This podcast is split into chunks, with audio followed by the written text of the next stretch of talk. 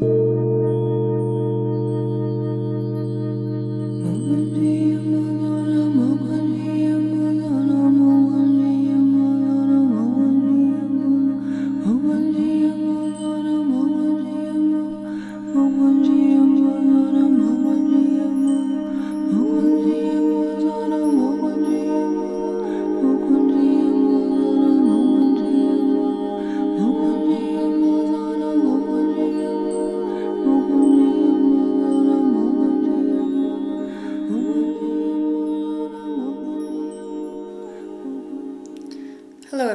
Today I'm going to talk to you about dependence.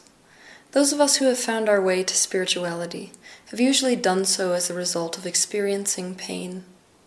Our needs have not been met. This leads to a deep sense of emptiness. It leads to longing. This is what really enables us to walk down the spiritual path in the first place. Most of us who live a spiritual life are not strangers to self abuse. And even though the spiritual path enables us to feel better, we haven't completely changed our ways. Instead, we use spiritual truth to abuse ourselves with.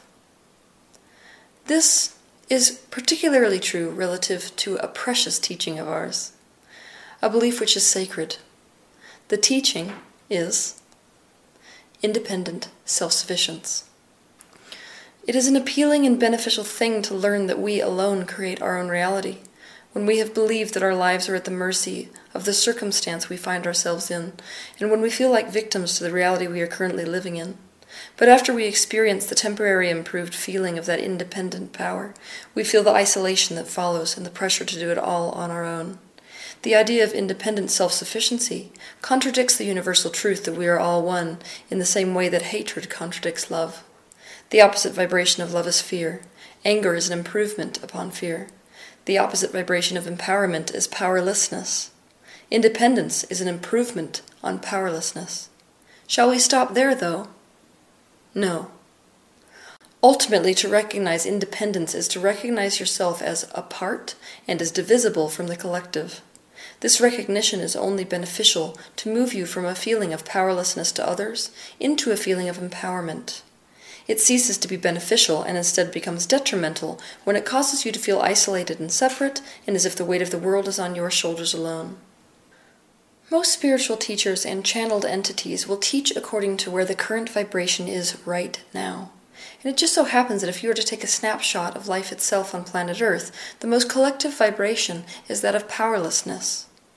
So it's beneficial for teachers to come down and teach you how to become empowered, how to create your own reality, and stop depending on that which you feel powerless to.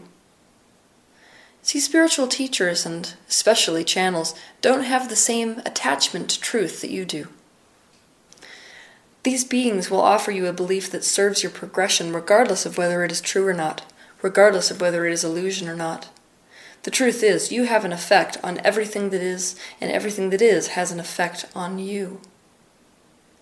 You've been told in the past that you do not need to be affected by anything other than your own thoughts. This is not entirely true, because you are affected by you, and your own thoughts are essentially you. So your thoughts affect you, everything you create in your reality affects you. You are indivisible from everything else in your existence. Because of the truth of oneness, they are all you. This means they will always be a reflection of you. We are learning from our reflection. Everything that other people do affects you because everything that you do affects you. By reorienting your focus towards something positive, you can create what you want to create regardless of what they are doing or not doing. Because you are only as powerless to what other people create as you are to what you create.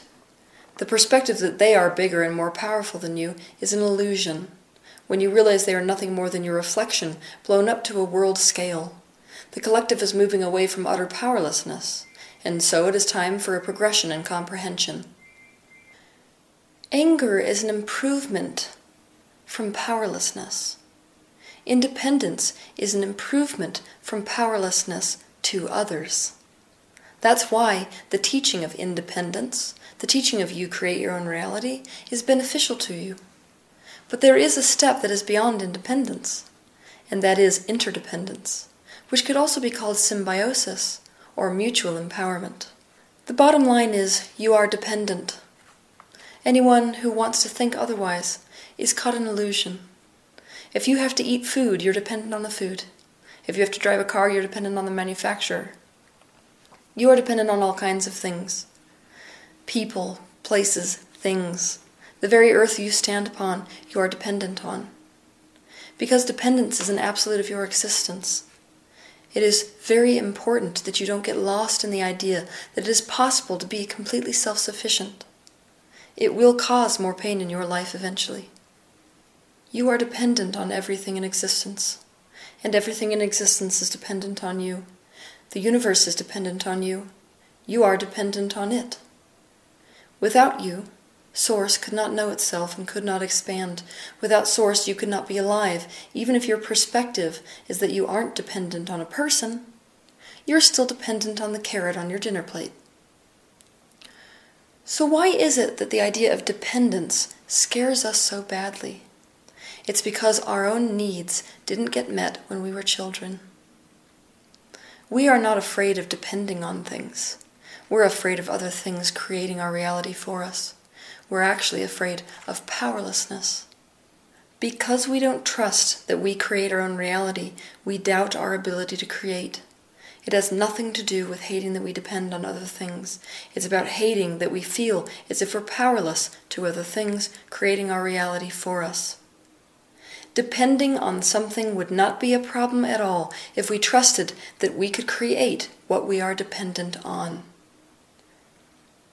If we could trust that it wasn't out of our hands, and that we could create what experience we had, then we would know that it wasn't, therefore, out of our hands how we truly felt. We would feel as if we controlled how we felt. We wouldn't be at the mercy of the universe. And then we would have no fear of dependence. In fact, we would invite it.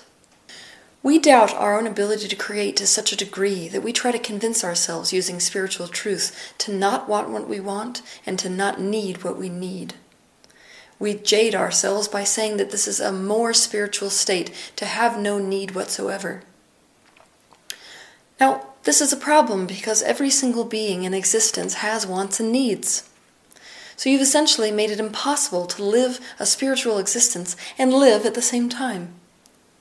The only reason that a need or a want would ever feel bad is if you don't believe that you can achieve that need or that want. It's that that actually causes the pain, not the desire or the need in the first place. Our problem is not that we have needs. Our problem is not that we need other people. Is that we're convinced that by needing them, they now create our reality. We're convinced that our life is dependent on what they do and don't do. That throws us into a state of powerlessness. In other words, we become a victim to our own creation. It's incredibly important that you remember this. You are not powerless to anything as long as you create what you are dependent on. It's you doing it. It always was all along. It just doesn't seem like it when you're caught in the illusion of self and other. We are constantly told by advocates of independent self sufficiency that it is not appropriate to try to fulfill ourselves through other people, that it's not okay to try to use people to fill the void within ourselves, that every need should be filled in and of ourself, but this is to see other people as separate from you. They are you. If you use them to fill the void within you, you are using you to fill the void within you. We are all looking to fill an empty void inside of us of need, but the answer is not to stop needing or wanting, it's to realize that we have the power to create what we need and want, even if what we need and want is another person. In a world that is one, you can only ever be dependent on that which is you. See, we mistake dependence for powerlessness, and they are not the same thing, not even close to the same thing. You cannot become independent. To do so would be to separate yourself from the rest of the universe. This is not only not possible, it is also not wanted. Because the desire that vibrates at the heart of every being is the desire for unity. We don't want to be alone. We don't actually want the independent self sufficiency we think we want. We only want that when we've been hurt by needing something and not getting it. Let's say I'm dependent on a significant other to feel safe. Traditional spiritual teachings say that this is inappropriate, that I am now powerless to my mate and to what he does and does not do.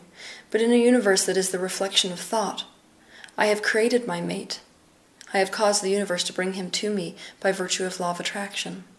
So all I am dependent on is my own creation. All I can feel powerless to is my own creation. And each creation of mine causes me to learn more about me and hone and improve my creations. My creations are therefore constantly evolving, and therefore my sense of safety is constantly evolving. If I don't like my creation, I can always improve it and change it. If you depend on your creation, which ultimately everything in your reality is, then you are trusting your creation. And everything in existence that is a creation is you.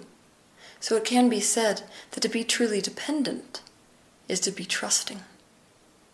See, we understand that a spiritual, heightened state to be in is the state of trust. But you can't condemn dependence without condemning trust at the same time.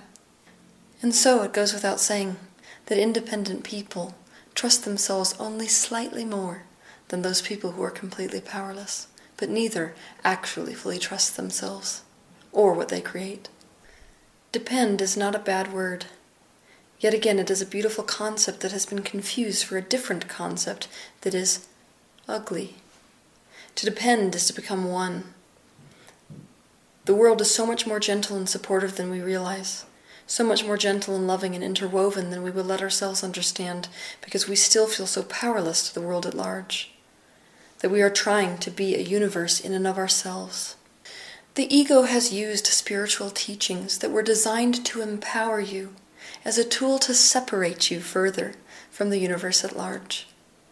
This is a very good example of it. It has used the idea of you create your own reality and the idea of independence in the spiritual community to separate us from the universe at large. That's an ego concept. Those people who resonate with the personal empowerment of independence are the very people who have felt powerless to getting their needs met by others. Maybe they grew up in homes where their parents weren't attentive to their needs. Maybe their parents vacillated back and forth between meeting their needs and not meeting their needs. Either way, needs became painful. Depending on other people and other things became painful. And that's the reason that it feels so good to them to become independent. They had no choice but to turn to themselves.